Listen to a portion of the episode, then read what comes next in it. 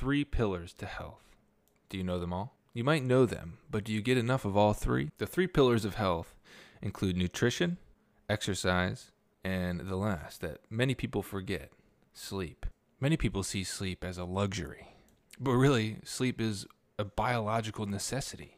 There are many issues in today's world, but the greatest public health challenge in the 21st century is sleep. Here's a fun fact humans are the only species that deliberately sleep deprive themselves. Sleep has many benefits, but when you don't get enough sleep, there's a lot of negatives that comes with it.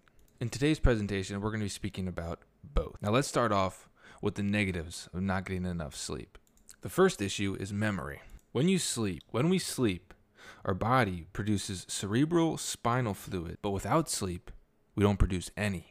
This cerebral spinal fluid removes toxins built up in the brain. But not only does the brain need sleep, our body also needs sleep. There is a significant increase of cardiovascular disease with sleep deprivation. With irregular and abnormal sleep, you experience a 300% increase of calcification in the coronary artery compared to those who get enough sleep.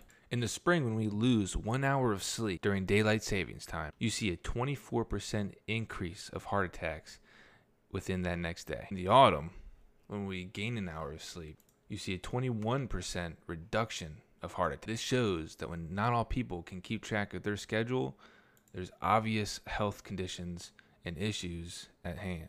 Not only is your heart and body affected when you don't get enough sleep, but like I said, your brain is affected. The hippocampus is highly affected when you don't get enough sleep. Your hippocampus is basically your memory inbox. It's where you receive information, store it, and memorize. Sleep basically allows you to absorb memories like a sponge. But without this sleep, your hippocampus can't store memories properly. When your body receives a reduction of sleep, your hippocampus is not as effective as when you get a lot of sleep. Now, when I say not as effective, it's barely effective. So you'll notice if you start to lose sleep multiple days in a row, you begin to see a decline of memorization, not only in school or important things, but also in small daily activities that are scheduled and routine. There is a significant cognitive decline when your sleep is disrupted. Disruption of sleep can cause cognitive decline, aging, Alzheimer's disease, cancer, and so much more. But when are we going to learn that we really do need the right amount of sleep? When will we learn that our daily activities aren't as important and should not be more prioritized over sleep? Maybe when we learn that our genes are distorted and disturbed when sleep is disrupted. Mother Nature hasn't come up with a thing to combat not getting enough sleep. Our bodies do not thrive when we don't get enough sleep. We suffer. Over time, our bodies get used to not getting enough sleep. With this, our genes start to change. What kind of effect will this have on the future with our children and our children's children? And we're not done.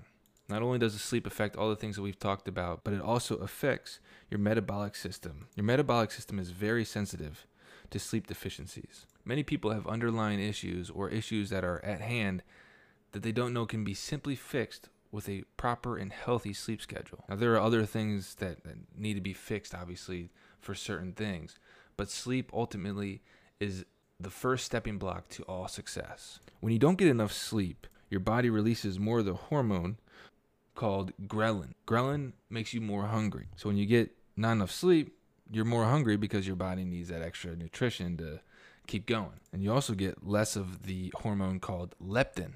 Leptin is also a hormone, but it's a hormone that helps regulate energy balance by inhibiting hunger.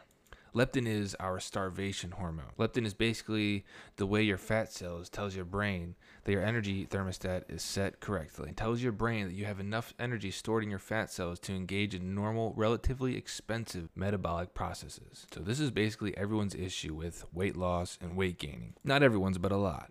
When you don't get enough sleep, you start to lose weight, but it's lean body mass weight. You start to lose muscle your body and hormones are confused on which energy to, which energies to use for certain activities. And in this case, your body starts to burn off muscle during sleep. The reason for this is because your body is in starvation mode. So it creates fat. And in return, creating lots and lots and lots of fat. Sleep loss will leak down into every aspect of your physiology. Not only will it do everything that we said already, but sleep deprivation also creates a natural killer cell immune deficiency. If you don't know what a natural killer cell is, it's basically one of your James Bond cells in your body, really good at detecting what is bad and what is good that's inside of your body.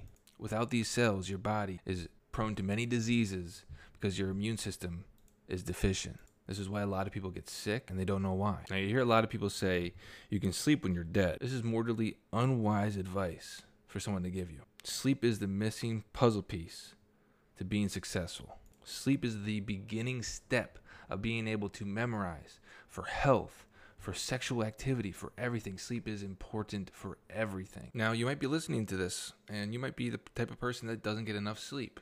And you might be asking, well, how am I going to fix my sleep if I can't even go to sleep? Your sleep schedule can be really easy to fix if you really want to fix it. The thing is, most people prioritize other activities and not sleep. So, your first tip in fixing a sleep schedule and getting regular sleep is prioritizing sleep. Now, with this comes regularity. If you aren't regular with your sleep schedule and your activities, it isn't going to work. To go to bed at the same time and wake up at the same time every day. Now, this seems really difficult until you just put your mind to it and do it.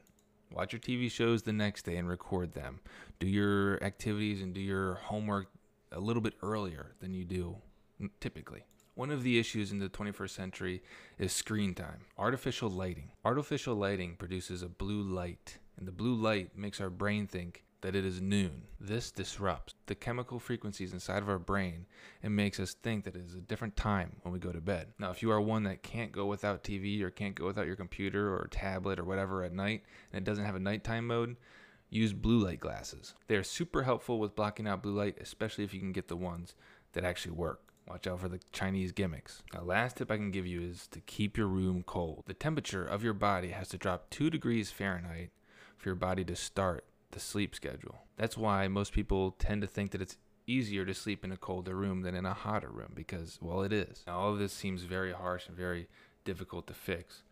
But the best way to break the association of being in bed while awake is to go to bed when you're tired. Now, this time will change obviously with every day and with different activities you do throughout the day, but you need to relearn the association with going to bed. If you go to bed and watch TV in bed, you're going to end up watching TV in bed and not going to sleep. If you go to bed and you're not tired, you're going to associate the bed with not being tired. So if you're ever just squirming around in bed and you, you can't go to sleep, get up and go do something. Get your mind off of it. Then go back to bed when you're tired. This will help relearn the association with your bed and sleep. Like I said in the beginning of this presentation, humans are the only species that deliberately sleep deprive ourselves. Why is that? If we can fix the sleep issue, it'll fix many social and physical problems with today's society.